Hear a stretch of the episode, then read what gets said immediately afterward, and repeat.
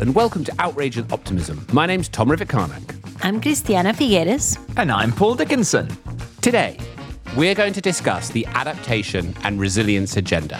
How can the world reach a place where it is more resilient to the changes that we're now going to experience to ensure that we can still thrive in the coming decades? Plus, we speak to Emma Howard Boyd, Chair of the Environment Agency and Commissioner on the Global Commission on Adaptation, with overall responsibility for adaptation in the UK. Thanks for being here.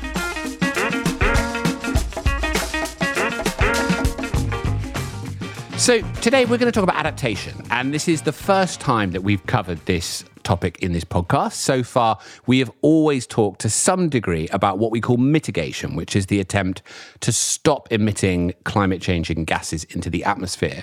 But there is another very important part of the climate debate, and that is around adaptation. Adaptation is the process by which we can evolve human systems, natural systems, in order to prepare for the changes that are now inevitable in our climate. There will be, whatever we do, there will be some degree of warming in the coming decades. That will mean changes in rainfall patterns, it will mean changes in crop yields, it will mean rising sea levels. And if we're going to stay in a place where we can effectively manage climate change, we're going to have to adapt to those changes. Now, next week, the Global Commission on Adaptation, which is a, a, global project that was brought together by 20 heads of state, is going to release its flagship report. That report is going to go in detail into what needs to happen over the coming decades in order to get on top of this. So we're going to, in anticipation of that, and it's a great report. I know it doesn't always sound that exciting, but you should read this report when it comes out on Tuesday. Um, in anticipation of that, we're going to dig into this issue and understand the parameters. Christiana, you are a commissioner on the Global Commission on Adaptation. What's your perspective? You know, Tom, adaptation is as important as mitigation under the convention, but certainly for countries. And it's actually quite uh, remarkable that adaptation has always been the Cinderella in any climate change discussion. I actually think that there are two reasons for that. One is historical and one is current and continues. The historical reason, I think, is that it was the developing countries that originally brought this topic to the table because they are the most impacted. They were the ones that saw the negative impacts of climate change before the industrialized and recognized them as being impacts of climate change. And they were the ones that brought it to the table, but they actually didn't get too much of a microphone on that. So that's the historical reason. The current reason why it still continues to be the Cinderella is that in the past 10 years, we have figured out a pretty compelling business model to invest in certainly in renewable energy, increasingly into energy efficiency, certainly into electric vehicles, et cetera, et cetera. So all of the mitigation uh, opportunities have a pretty compelling business model attached to them. Hence, they attract finance. But adaptation doesn't. An adaptation, it's basically you're throwing money into the sea if you're building a seawall. You're throwing money onto the wetlands if you are trying to do something to control floods. And we have not figured out what the business model is for adaptation. Hence, it's very difficult to attract funding, certainly investment, and we are left with public funding that, as we know, is pretty scarce. So it's very sad because adaptation is really crucial and it is urgent and it continues to be dramatically undercapitalized. Hmm. I mean, what, what, can I say? Of course, I agree with you, Christiana. And, you know, I'm going to confess that in my 19 years or something working on climate change, I, I really, certainly for the first 15 years, I actually kind of didn't worry about adaptation. And the reason for that is that I kind of figured people would have to do it. Like mitigation, you know, people don't have to necessarily reduce their greenhouse gas emissions, but you know, if the sea is coming to get you, then you then you have to adapt. Uh, uh, but actually, it was uh, uh, my friend Nick Robins uh, who who actually pushed me and my organization to say, no, you've really got to take into account adaptation. And of course, he was right. And I started thinking about adaptation. And I'm going to use a kind of weird Darwinian analogy, if I may. But I have this idea that, you know, we're doing all of this adaptation, adaptation. And I feel that the adaptation body kind of over time will eventually evolve a mitigation brain, if that makes any sense. You know, you keep putting up these seawalls and all this kind of stuff and then eventually you're going to think well actually we need to stop the stuff coming out of the out of the smokestacks. We need to stop the the, the, the greenhouse gas emissions uh, if we want to deal with it. And there's a funny phrase that uh, somebody said you know if, if, if, something's true in reality it must be true in, in theory. And i recall actually at a, a cdp launch um, 2007, a major frozen pea company uh, in the UK was talking about how they were moving their, their processing centres north, constantly north, because uh, where the, where the product was growing was changing. So, well, to conclude my little adaptation summary, um, there's a fantastic report recently by BlackRock, the major insure, uh, the major asset manager, talking about assets of, of, you know at sea level probably won't be insured soon and so you have to look through them to their values that's a kind of capitalist take on it but actually what rips your heart out is thinking about how people in developing countries uh, are going to have to move and and the crisis of refugees that we've discussed before uh, becomes ever more serious and, and troubling yeah, no, I, I, mean, I think it's it's very interesting, and you know what you said earlier, Christiana, about um, the fact that there's no business case. Um, to just sort of pick up on that, and or, or, the business case is not as apparent as it is for mitigation, where there's a very obvious investment and then revenue flow from that investment, which deploys capital. It's a really interesting problem that because just picking up a couple of the statistics that are in this report that's coming out next week. One is that you know it seems likely that climate change could suppress agricultural yields by as much as 30% by 2050. So, if you imagine that confluence of factors between the population growth that we're going to experience between now and 2050, combined with you know, the impacts of climate change, meaning that agricultural output is a third lower, then at a big scale, there could not be a more compelling business case for anything than to make sure that doesn't happen. But I think what we're talking about here is that doesn't translate down to the level of the individual investor who's being asked to put down capital. Is that what you're saying? Well, the other thing that I'm saying is that those damages, future damages, are not internalized into today's investment right. decisions. Mm, yeah. Um, they're not given, they're not monetized, right? They they are analyzed, they're put out there, but it doesn't really affect net present value, uh, sadly, and it should. And and so you know it just sort of remains there in the theory. Um, and that's so true for many other things uh, that related to climate change that we have not monetized or internalized either the cost or the benefit. Because if we did, we would have very different policies. Yeah. But we're still with very, very traditional valuations of what value is and what a cost is. And hence, we make very erroneous decisions. Yeah, I'm, I'm, i will just push back a little bit on that. On on on. I mean, in in some of the the richer countries, people really are looking at. Um, property, particularly near uh, you know low lying uh, sea level, you know, where, where storm surges can destroy it. So th- that is being factored in. But I take your point, you know, in, in the great bulk of the kind of uninsured world, the less monetized world, it's not being taken into account at all. Well, not enough. Yeah, and I think that you know, in, in order for us to find a way through this, um, you know, and again, this is draws from what's coming out next week, but you know, there's a human element to this, which you've talked about. There's a really heartbreaking human story that could unfold here without careful attention from the world. Um, there's an environmental story because, of course, once degradation happens, then that facilitates further degradation. And there's an economic story because of the massive impact that it could have on the ability of the future economy to kind of make sense for all the people on the planet. So, you know, I think that wrapping this into the mitigation story um, it's going to be really important because it's going to have to be governments that find a way to finance that along with, you know, I mean, I think also it is worth pointing out, Christiana, you know, you said building a seawall, you kind of throw the money into the into the sea or or whatever it is. There's no business case.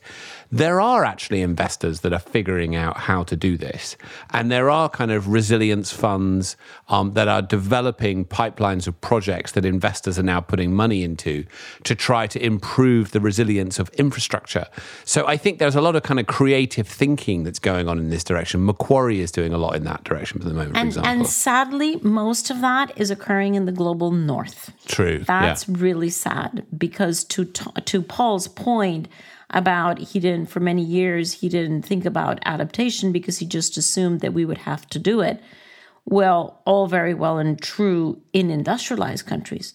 But you can understand the logic of the argument that comes from developing countries who say, wait a second, neither did we cause climate change and we are the ones that are being most affected. And hence, there is the need for us to apply very, very scarce resources to defend ourselves against a threat that was caused by the countries of the North. How logical is that? And how fair is that?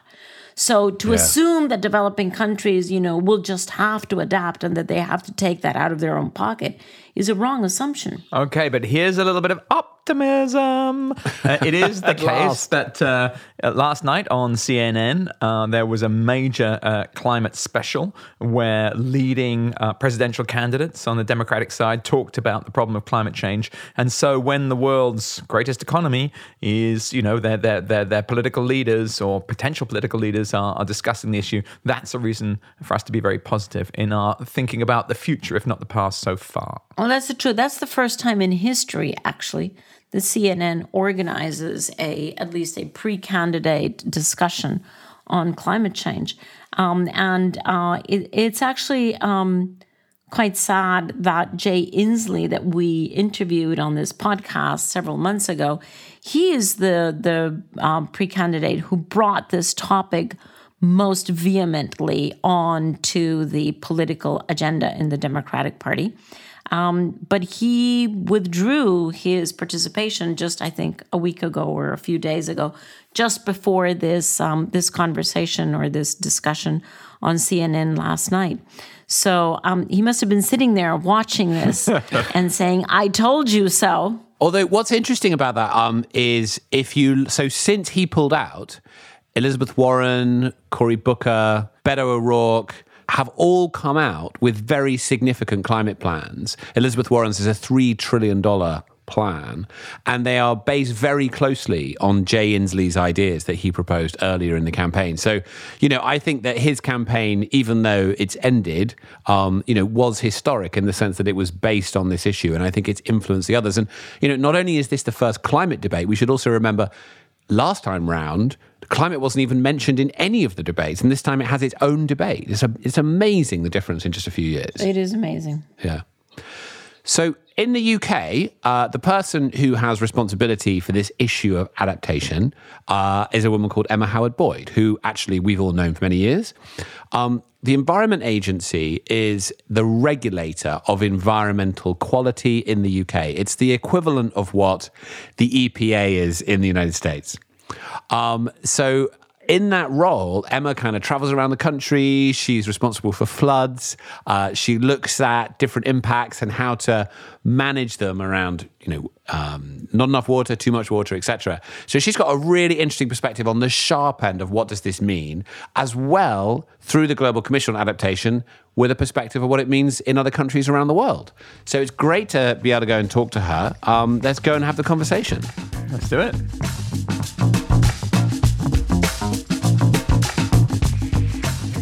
Thank you so much for making the time to talk to us. We really appreciate it.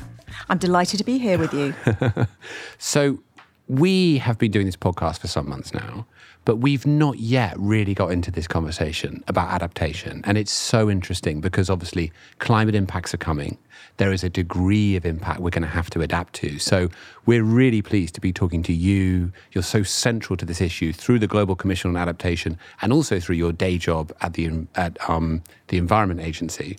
Um, so, we'd like to dig into all of that. Christiana's going to kick off with the first question, and we want to have a discussion about your motivations, your history, and sort of where do we think it's going from here. So, thanks for being here. And Christiana, over to you. Okay, thank you. Yeah, and Emma, I would also like to thank you for joining us on Outrage and Optimism. Tom has already mentioned that we haven't done a podcast on adaptation, and I think it would be very helpful if we can hear from you. What is adaptation? What is the concept of adaptation? Because honestly, when most people talk about climate change, they immediately think about reducing emissions. We do not immediately think about how are we going to adjust to the changing conditions. So I would love to hear the challenge of adaptation in lay terms so that we can all understand. Well, Christiana, I'm delighted to try and have a go at explaining adaptation because I think one of the issues we all face when we discuss climate change and the climate crisis is some of the terminology and the jargon that we use. And here at the Environment Agency, where we are present up and down the country in communities, it's really important that we are using a language that all right. people can understand. And one of the simplest terms that we've started using is about being prepared for climate change, about being climate ready. And that can come in all different shapes and forms. So, just briefly about the Environment Agency, we are the environmental regulator here in England. But we also have responsibility for flood and coastal erosion risk management. And that is where a lot of our work on the adaptation and resilience agenda is focused. But as the environmental regulator, we are also regulating the water sector. And there we flip onto the too little water discussion, right. whereas flood and coastal erosion uh, risk management is very much about too much water. And really, as we talk about the physical risks of climate change that are building up, in very simplistic terms, it's the too hot, the too cold, the too wet, the too dry, throw in a little bit of fire in there as well, and how we help anybody anywhere start preparing for those risks that we're going to start seeing in ever increasing amounts. We're seeing it virtually every day at the moment. Hmm. And and Emma, how do we do that? Because it's quite difficult to foresee the intensity or the frequency of those risks, of those impacts. It's also very difficult to foresee exactly where in the geography of any country or in the geography of the world um, these are going to hit us. So it, it seems to me that you have a pretty difficult job in preparing people and infrastructure uh, for potential events that could occur or could not occur and could occur at a much higher level and higher frequency than that which you have prepared. This is a very convoluted way of asking you is it actually possible to adapt to climate change in an effective way in under any scenario? I think one of the things that we rely on increasingly is data. And certainly when it comes to our flood work, one of the things we did about 10 years ago was set up a joint venture with the Met Office to um, develop flood forecasting because it's not just about the rainfall events that we're experiencing, the storm events that we're experiencing, sometimes coupling that with uh, surge events, uh, particularly at the coast, but also understanding how much uh, capacity there is inland to absorb water. And so that combination of weather forecasting alongside understanding what capacity there is in the land mm. to uh, help model whether we're going to see flooding. So it is complex, but I think uh, the more we understand about the physical in, impacts of, of climate change, the more we can start preparing communities to watch out for the events that are going to take place. And certainly, what triggered a lot of the early work not just here in the UK, but in parts of um, Europe, specifically the Netherlands, was a flooding event, a tidal surge back in 1953.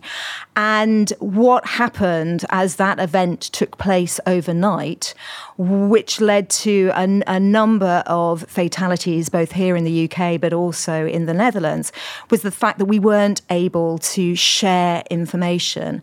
So, one of the key strands of the work that we're doing here, but also other parts of the world are focusing on is the warning and informing. Mm. And in other parts of the world, like Bangladesh, like the Philippines, the way we have worked together, different governments around the world, to help different parts of the world to build up that early warning system has started to make a significant difference in the way people can respond to an event. Mm.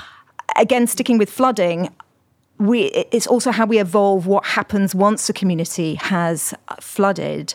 And there, it's also about building back better and building back for the next event, whether it's a hurricane or a, a rainfall event causing flooding or some other catastrophic um, damage. It's making sure that when you are building back those communities, you're really understanding the way you can help those communities be more resilient so that they can move back into their houses, assuming their, their houses are still standing in a much more uh, in a much quicker way and that's where you need to start working with the insurance industry and with building regulations as well that are we thinking about what's coming next yeah. and then ultimately we may face really difficult choices about do we build back in a different place because actually the risks have become so large.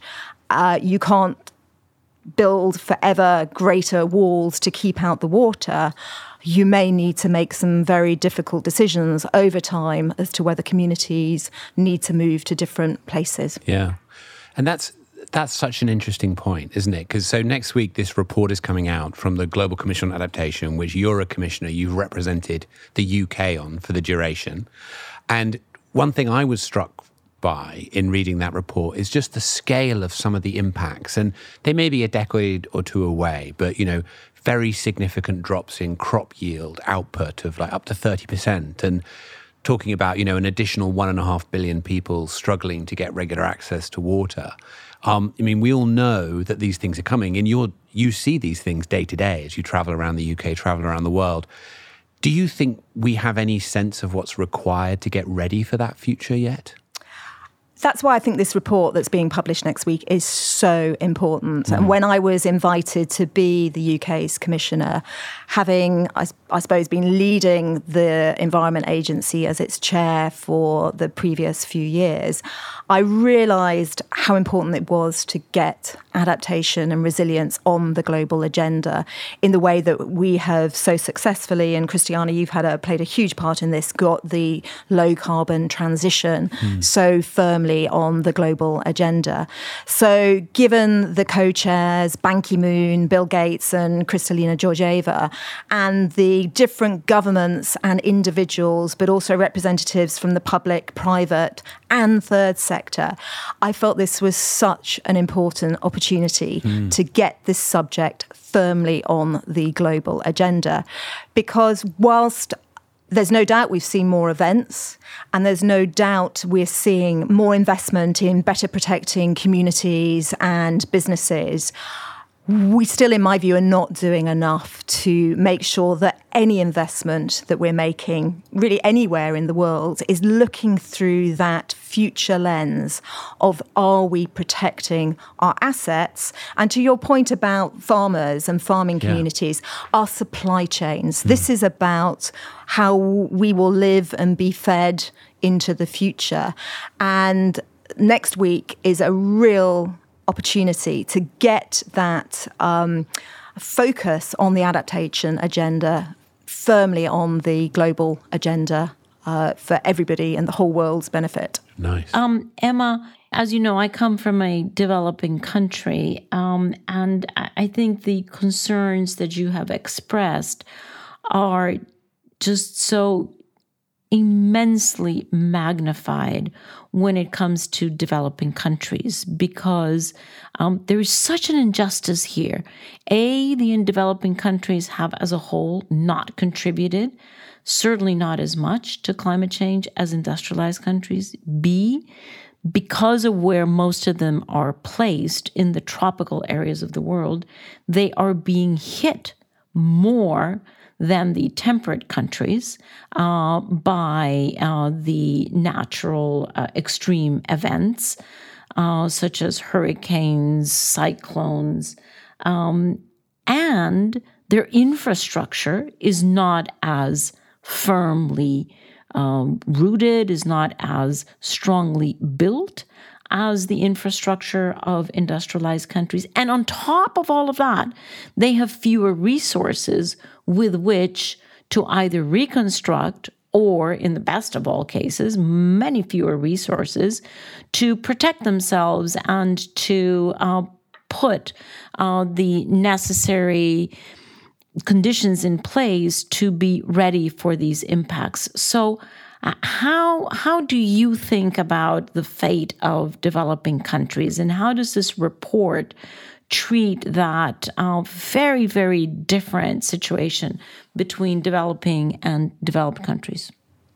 Well, I think this is where it gets very complex. But again, from my perspective, what being the UK commissioner has allowed me to do is work in uh, across different government departments, and I think that is something that again we can all benefit from putting adaptation and resilience in the heart of government decision making, wherever you are in the world. So I've learned a huge amount about what we can do domestically from working with government colleagues in different departments where their focus has been much more on international development. I think we know that climate change does not know borders.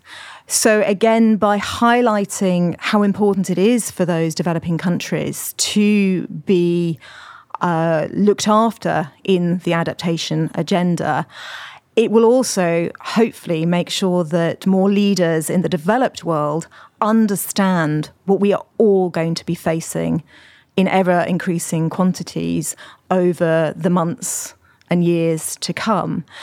And I am hopeful that by pushing, making this a truly global discussion, that some of those inequalities that you've talked about, Christiana, start being properly addressed as we uh, work in the next decade, trying to get on track for a one and a half degree world because right. the one of the easiest ways to adapt is to make sure that this is not about dialing down on our work for the low carbon transition. We've got to double, treble, quadruple our efforts there, but at the same time, make sure that we are building those resilience methods into the way we are developing our thinking so that we're not investing in the stranded assets of the, of the future.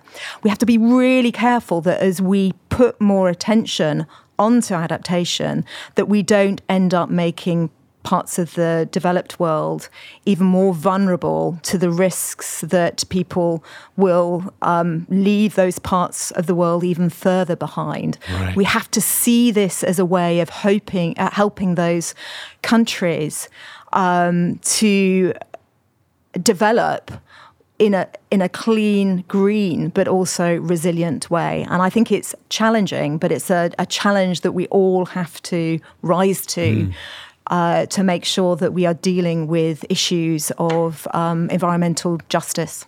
Emma, can you just go into a little more detail um, about the relationship between emission reductions and adaptation? Because it, it, is it really quite as simple as the quicker we reduce our emissions and the deeper reductions that we achieve, the less we have to invest in adaptation because there's an inverse relationship between those two. Is it as simple as that, or is there something more complex? I think it is more complex because there's so much climate change locked in already that if we as we go ahead and make, make those investments in reducing our emissions, if we're not thinking about those investments through a resilience lens, we risk investing in energy efficient buildings that get washed away in a flood or melt in a heat right. wave. And that is so important that people understand. When I really started understanding my role in bringing the adaptation agenda to the fore was when I was asked, because of my financial background, to sit on the UK government's Green Finance Task Force. This was all about helping finance the clean growth agenda.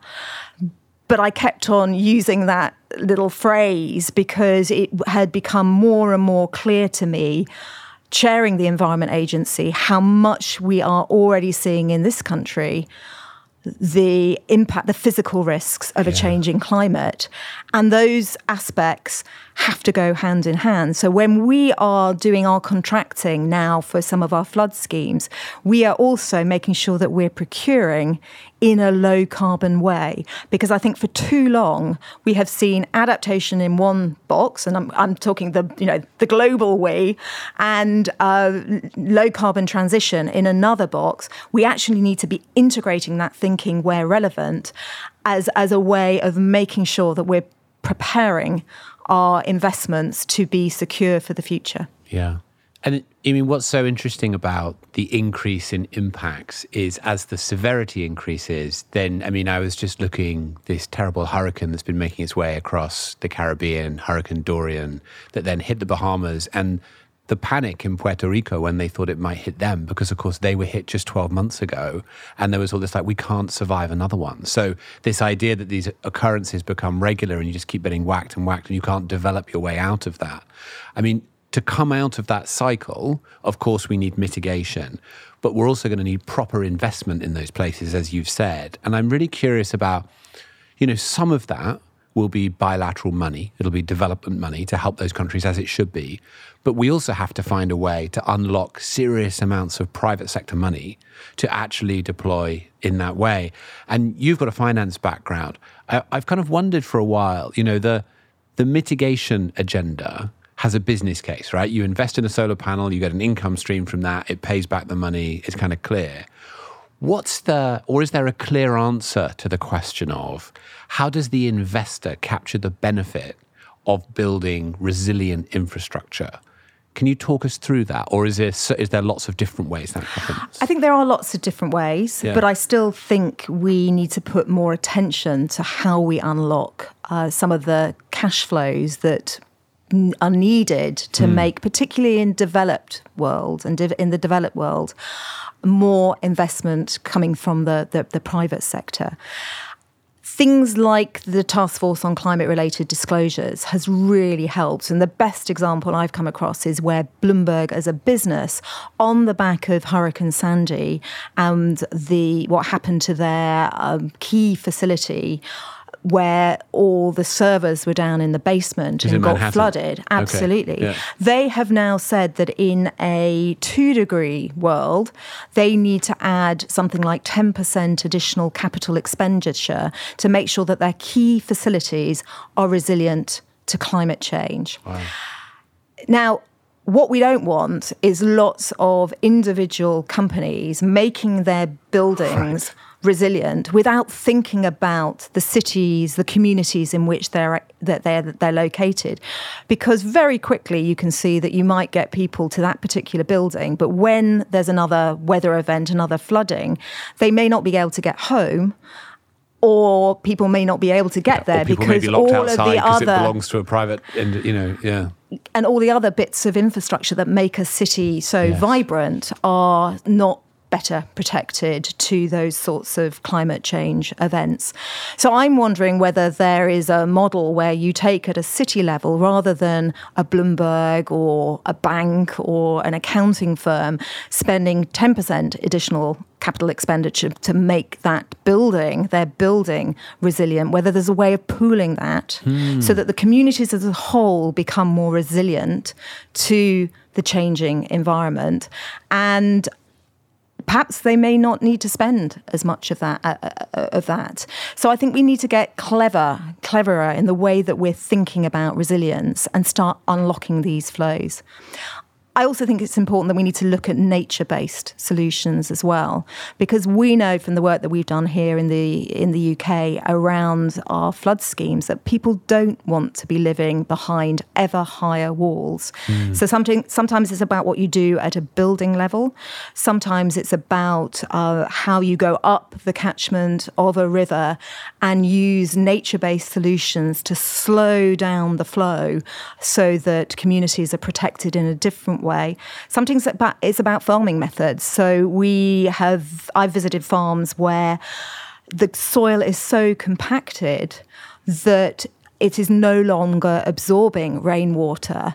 And some changes in farming practices may mean that that water uh, goes into the soil and creates a healthier soil, mm. a healthier environment for farming, and also slows the flow uh, down into the catchment and protects, can help over time protect a community from flooding. So we need to look at so many different yeah. ways of protecting our communities and seeing how we unlock those almost community cash flows because you are going to save money by building in resilience over time mm. because even if a house or a business is flooded, if you've thought about its resilience, you may be able to get back in quicker and your disruption to your business may be reduced if you've done it right. So I think we have to look in a very transformational way about the way we are building in resilience measures.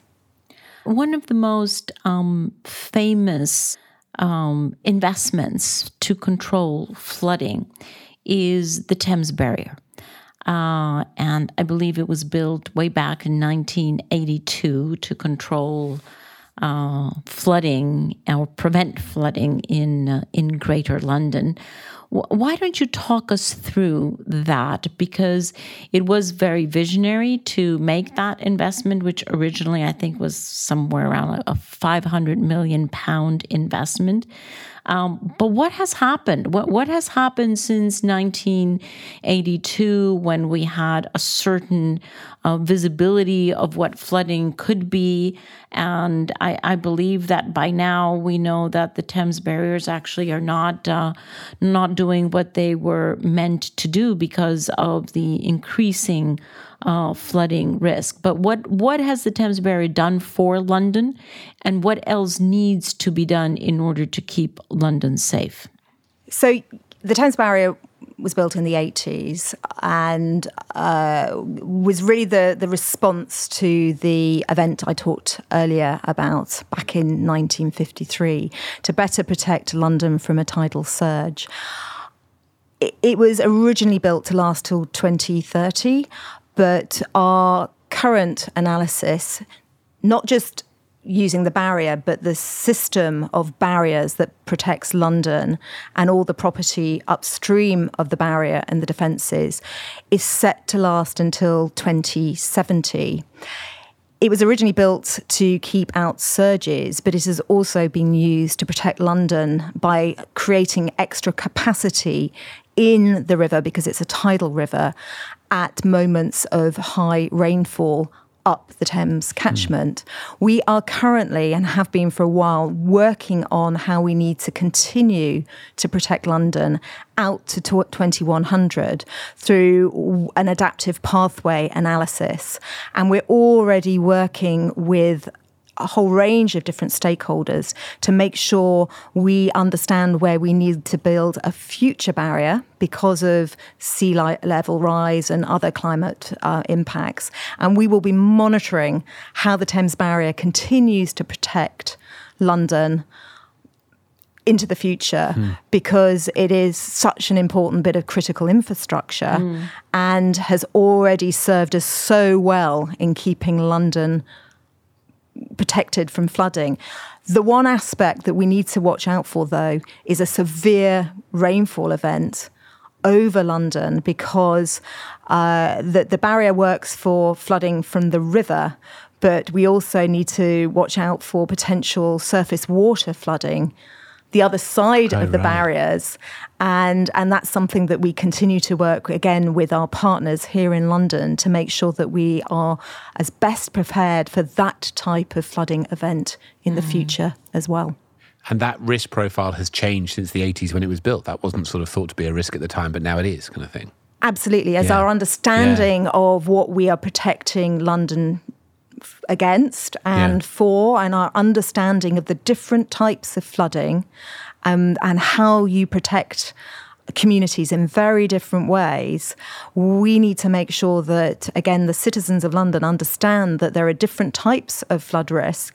And even though the barrier will serve a huge purpose for many years to come, that individuals need to understand that risk and be connected to our warning and informing so that if we experience a different type of flooding event, people are still protected in London and in other communities up and down the country. Amazing. Yeah, I, I just think it's so interesting, Emma, because you mentioned na- nature-based solutions, and um, and the fact is that we have such a wide gamut of uh, of options or possibilities, all the way from planting and protecting mangroves, all the way to building these enormous, beautiful uh, engineering masterpieces like the Thames Barrier.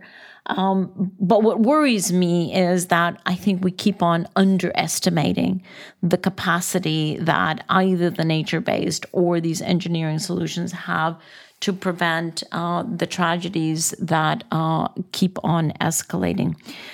So, um, so it's probably a combination of all of the different ways in which we can foresee and protect the uh, the vulnerable populations.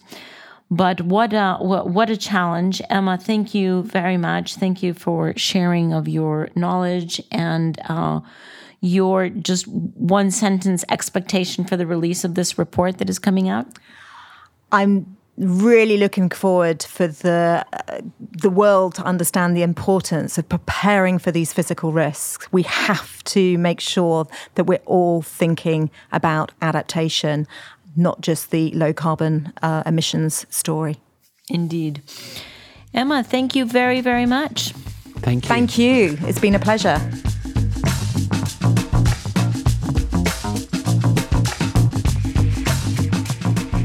So that was Emma. Uh, I thought it was a very interesting perspective on what the UK is facing and around the world. What do you What do you guys leave that conversation with? I was a bit shocked uh, to hear her talk about the, the fact that there need to be actually difficult decisions made about whether we rebuild in certain areas. That was pretty striking. And her talking about like us trying to get develop some empathy with people in developing countries because our food is coming from there. You know, this this this kind of theoretical stuff all becomes very real and quite personal. So that was that was quite a surprise for me. Um, I mean, I, it it struck me that this is such an important agenda, and it's kind of shocking that it's been so hard to get senior attention on it.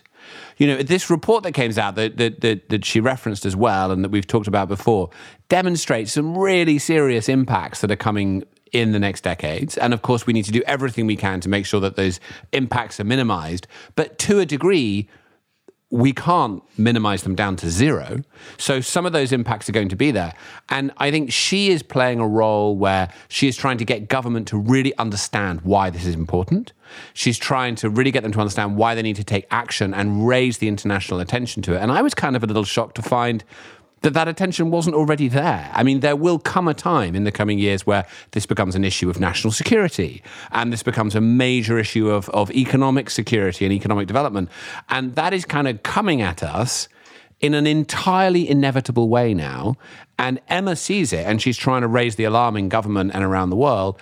And it's it's kind of shocking that more people aren't listening. And hopefully, with this report next week and things we can do, we need to raise attention to that because while mitigation is super important and our focus needs to be 100% on that, as she said, we cannot forget this agenda. Um, we're going to be facing a massive humanitarian crisis if we do. And and on that point, um, Tom, maybe it's worthwhile to just share or underline some of the statistics that are coming out of this report. We're not going to spill all the beans, but I think there are some really crucial points there that are worthwhile underlining. For example, that climate change, assuming that we're not going to do any more than is promised under Paris, is going to diminish agricultural yields around the world by a whopping 30% by 2050. I mean, you just you just have to stop a moment and understand what that actually means. 30% less food on this planet by 2050, by which time we may have 2 billion more people. Right. 20% more people and 30% less food. 30% less food. Or the fact that we're going to go from 3.6 billion people who have no access to clean water today to 5 billion in 2050. I mean, you have to really comprehend what that means when we think that we are progressing to the point where, of course, in just a few years, everyone is going to have access to clean water. No, not so. Given this, we're actually going to have more people not having access to clean water than we did at the beginning of the century. How is that possible? Just to clarify on that one, so those 3.6 billion people have some access to water, but throughout the year, there is at least one time when they are water stressed. And apart from anything else, isn't there seven and a half billion people on the planet? So 3.6 billion people is, is half of the world's population. Half do not have, let's say, not access. Let's say they don't have guarantee of clean water. Right, right? exactly. Yeah. So, um, I mean, um, that is shocking. And the fact, as you say, that that's going to go up to five is unbelievable. Or the fact that we're going to have more than $1 trillion, I'm assuming, per year in physical damages, which means we're going to be forcing hundreds of millions of people to be to flee their homes involuntarily displaced I mean, we have to really understand the impact of this. These are statistics that are not just numbers. This is quality of life of human beings that are going to suffer the likes of which we have never seen. And we tend to just gloss over this as though they were numbers that don't really have any meaning or any impact. And we can't do that anymore. We have a saying to try and explain how this plays out that, that climate change is like the shark that threatens us, but but water are the teeth, you know, that, that actually kind of do the damage. And um, I, I think we also have a duty to to be optimistic. We have to probably recognize that the public understanding of climate change is accelerating faster than any time I've ever seen it before. And this report will help to further complete the picture for people that we have a massive mitigation challenge and we have an enormous adaptation challenge. And those two sit together and are part of the, the new economy we're going to build that will actually um, get us out of a kind of economic flat spot uh, as we invest large amounts of money into uh, reducing our carbon emissions, preparing for this new world. And that actually might at the end of 20 or 30 years be a great thing for the economy in the world. No, that's that's a great. And it is important to kind of end on that, which is that this report highlights some of these really damaging risks that we're facing, but it also makes the point that we are within the the range of time in which we can really make a difference. By investing now we can really minimize those risks. We can really make a difference to the kind of worlds we're going to live in in the next few decades. So it's very timely in that regard and we should we should pay attention. Therefore in order to raise further awareness here is a uh, a very enthusiastic call for everyone to join the strikes that are coming up on the 20th and on the 27th of September, both of them Fridays. Certainly, a lot of attention is going to be on New York because that's where the climate summit is going to take place. But these strikes will be all over the world.